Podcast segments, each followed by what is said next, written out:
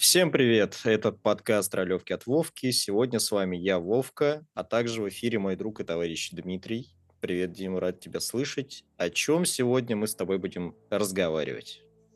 Привет, взаимно. А, мы с тобой будем сегодня разговаривать о киберпанке. А, мы будем с тобой разговаривать о каком-то определенном киберпанке, о жанре или поговорим в целом? Что это такое? Думаю, затронем всего понемножку. Хорошо. А, давай для начала определимся, что вообще для тебя и для меня киберпанк.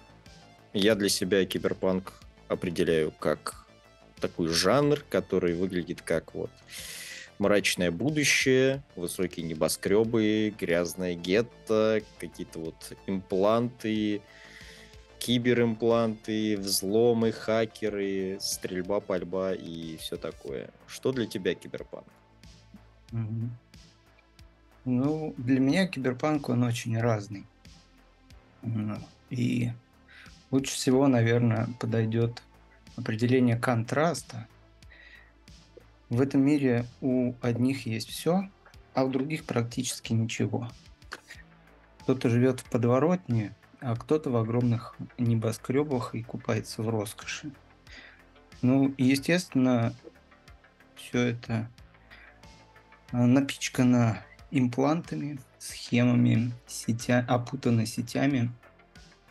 И не очень понятно, а, как себя представляет и как себя ощущает и кем является человек в этом мире.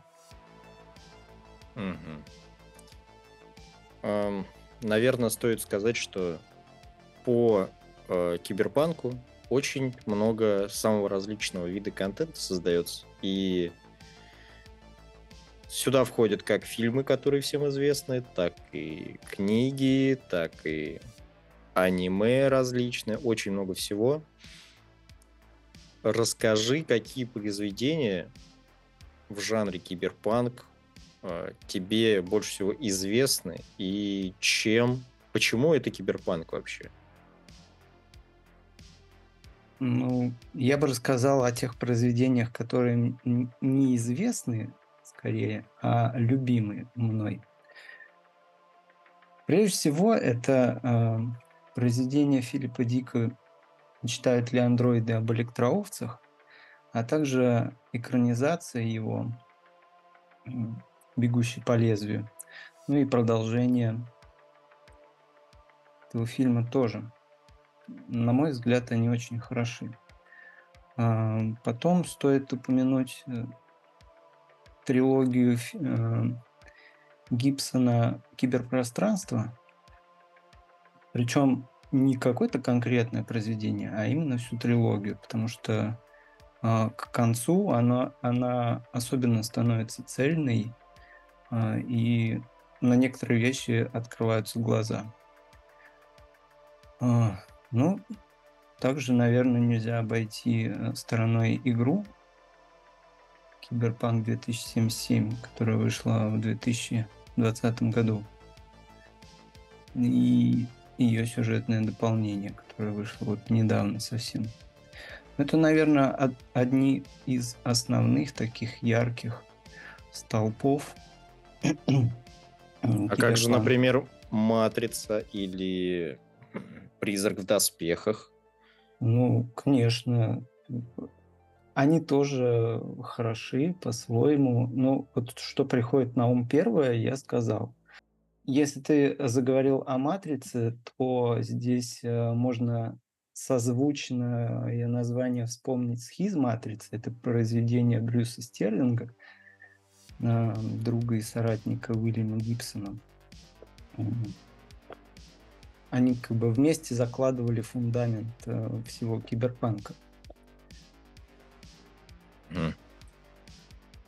Хорошо, это интересно. И, ну, я думаю, что на самом деле произведений огромное-огромное количество, и сейчас мы узнали только о самых таких фундаментальных вещах.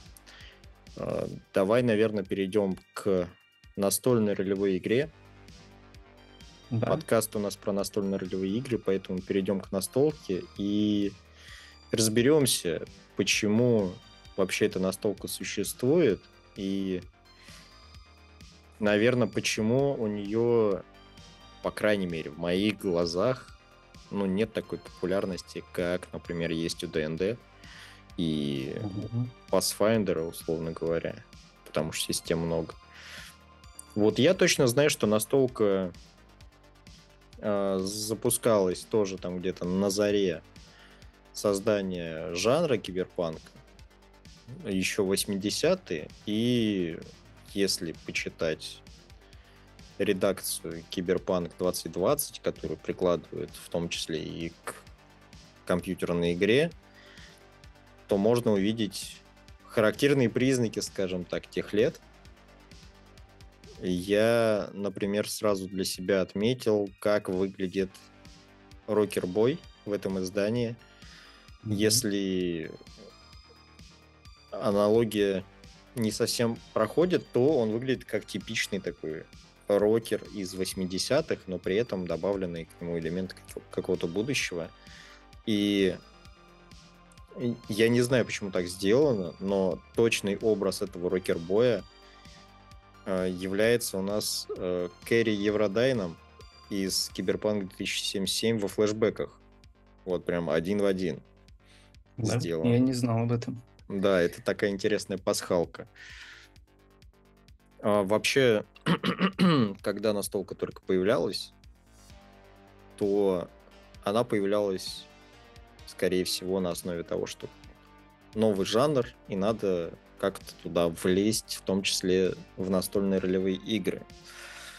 А как известно, 80-е настольные ролевые игры переживали тоже крайне интересный период своей жизни, когда его одновременно и запрещали, и разрешали. То есть все хотели его купить, но было не особо хорошо, не особо полезным увлечением это считалось.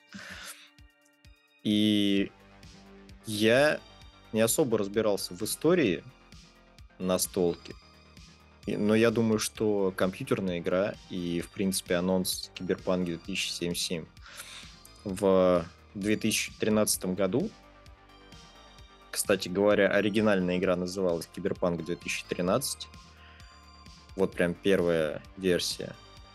Так вот, анонс компьютерной игры по киберпанку, как мне кажется, вдохнул какой-то вот новый интерес не только к жанру, но и к настольно-ролевой игре. А, Который, Да, как мне верно. кажется, себя не оправдал. Что ты думаешь по этому поводу? А, а, Не оправдал интерес к игре, э, к настольной игре. Да, да. Интерес не оправдал ожиданий тех, кто начал играть. Я бы так, э, наверное, переформулировал вопрос. То, что на волне вот этого ажиотажа к выходу киберпанка и возрождения, казалось бы, такой полуживой игры, Киберпанк э, 2020, ее новой редакции, но я бы не сказал, что она стала супер-мега популярной и даже хоть как-то вот выезжает. Но ты говоришь а, про Cyberpunk Red, новой редакции, которая была подготовлена именно к выпуску Киберпанк 2077. Да. Ну, наверное, а, в определенных кругах, в кругах лю- любителей э, жанра, она ну, наверняка имела какой-то успех. По крайней мере, интерес точно. Но про интерес согласен, но, э, например, как я оцениваю то, насколько интересна игра или неинтересна, и вообще народ ей пользуется или нет, это то, могу ли я найти инструменты и какие-то вот вещи, связанные с игрой в интернете. То есть, если мы возьмем ДНД, то там и прекрасный ДНД Beyond, и куча переводов, куча не переводов, куча иностранного контента по этой теме. Если мы возьмем Pathfinder, там не меньше инструментов. Возьмем вампиров, тоже есть инструменты. Еще какие-то игры есть инструменты. А взять Киберпанк Red, ну, не сказать, чтобы как-то очень-очень много информации и вот каких-то фанатских, наверное, сообществ можно найти. Как-то очень все локально, местечково и на русском языке это просто... Вот есть какие-то несколько сайтов, где можно найти информацию, и все. И лист персонажа найти, разобраться в нем, как это работает, если не брать там официальные стартеры, то просто смерти подобно. По крайней мере, у меня сложилось вот такое впечатление. Ну, я могу с тобой согласиться и возразить одновременно. Например, если мы посмотрим на Foundry, то для киберпанка там есть условия. да, наверное, она не так популярна, как D&D э, и Pathfinder, и, может, еще какие-то настольные ролевые игры, но все же, я считаю, если хоть что-то кто-то делает, и официально или неофициально выпускают, и тем более переводят на русский, а переводы есть неофициальные, а, и даже официальный есть перевод стартера, насколько я знаю, да? Да. Значит, это кому-нибудь нужно. Значит, люди в это играют, и издатели видят смысл э, в этом контенте. Может быть, они не собирают э, такую публику, как другие, а, но все-таки находятся те, э, кто играет в основном вот во что-то подобное. Ну или не в основном, но иногда э, для себя, для души, для своих друзей э, собираются и проводят э, такие встречи и игры. И может быть, не, знаю точно, эм, проще собраться очно и провести игру, чем а, за каким-то виртуальным столом а, или с а, электронными листами персонажей ду- душевно вместе посидеть и поиграть. Ну, если так подумать, то это, наверное, относится ко всем настольно-ролевым играм. Но, с другой стороны, вот киберпанк, да, жанр, который подразумевает собой а, какое-то использование высоких технологий, а, почему бы это не использовать, в том числе в настольной ролевой игре, я не знаю, дополненную реальность там ввести.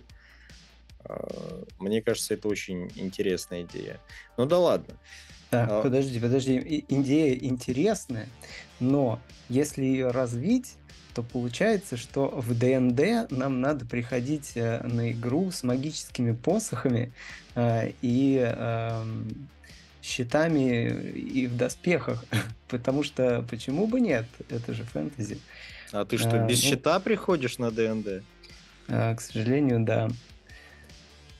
Поэтому, ну, не, не все, где упоминается высокие технологии, должно упираться в эти высокие технологии в реальной жизни. Бумажную, на, на бумаге можно напечатать э, все, что угодно, ту же книгу э, про, про в жанре кибер, киберпанк, э, и она будет существовать на бумаге, ее не обязательно читать в цифре или э, слушать в аудиоформате. Поэтому, ну, Возможно, да, отчасти из-за того, что не очень популярна э, сама игра, меньше инструментов.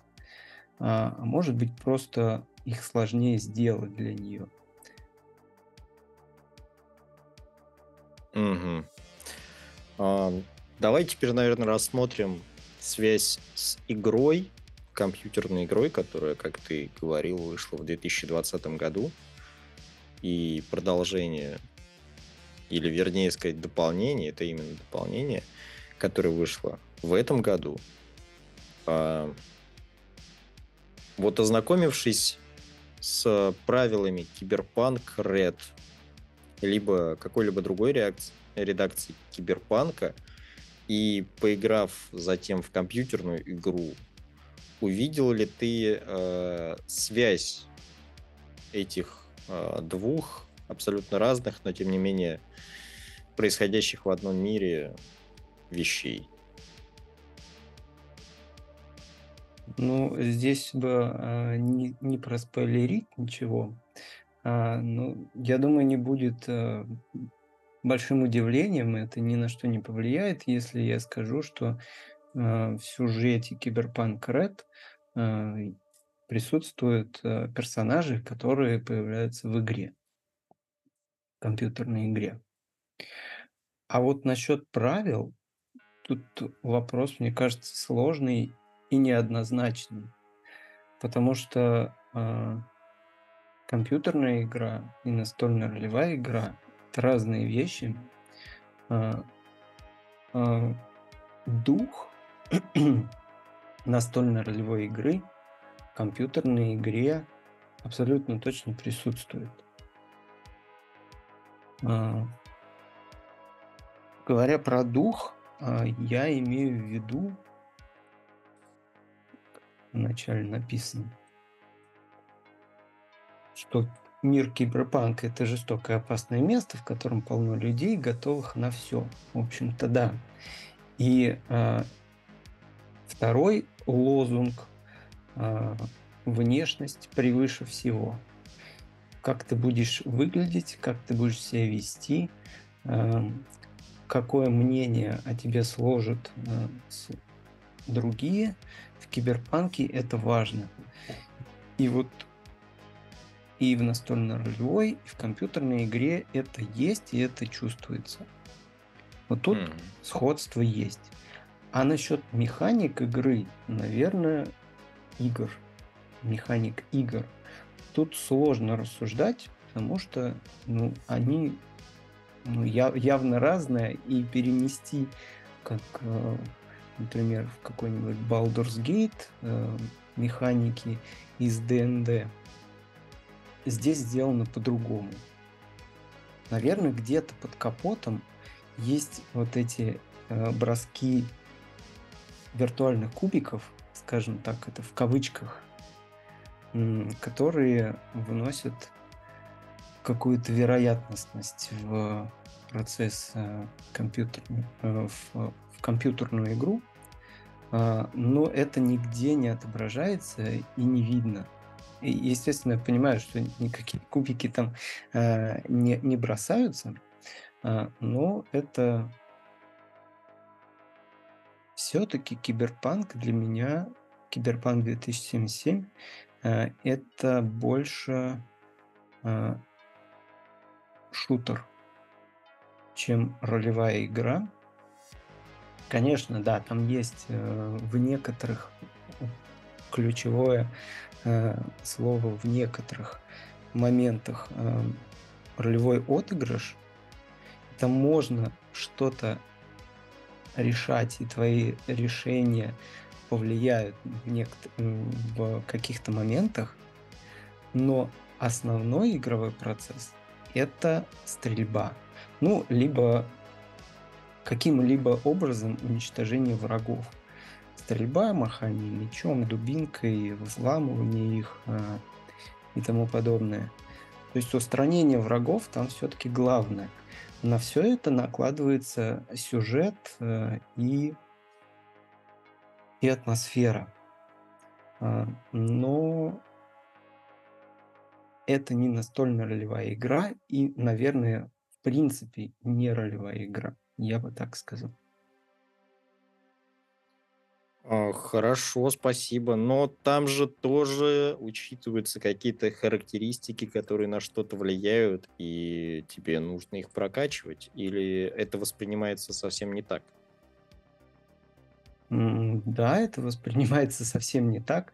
Например, если ты не можешь передвинуть контейнер, потому что у тебя нету, э, не хватает силы то ты его не передвинешь никак. Ты не можешь попросить кого-то о помощи. Ты не можешь подвинуть его машиной.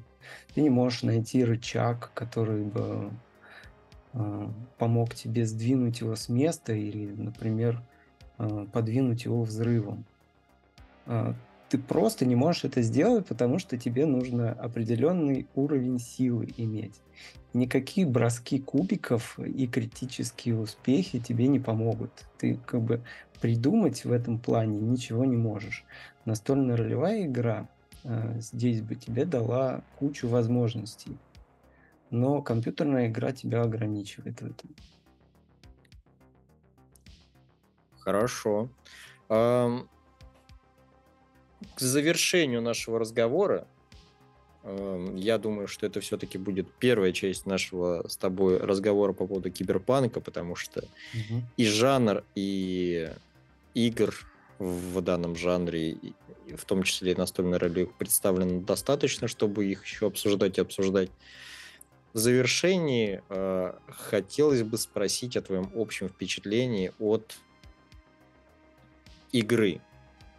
От наверное, настольно-ролевой игры, кратко, и от игры компьютерной.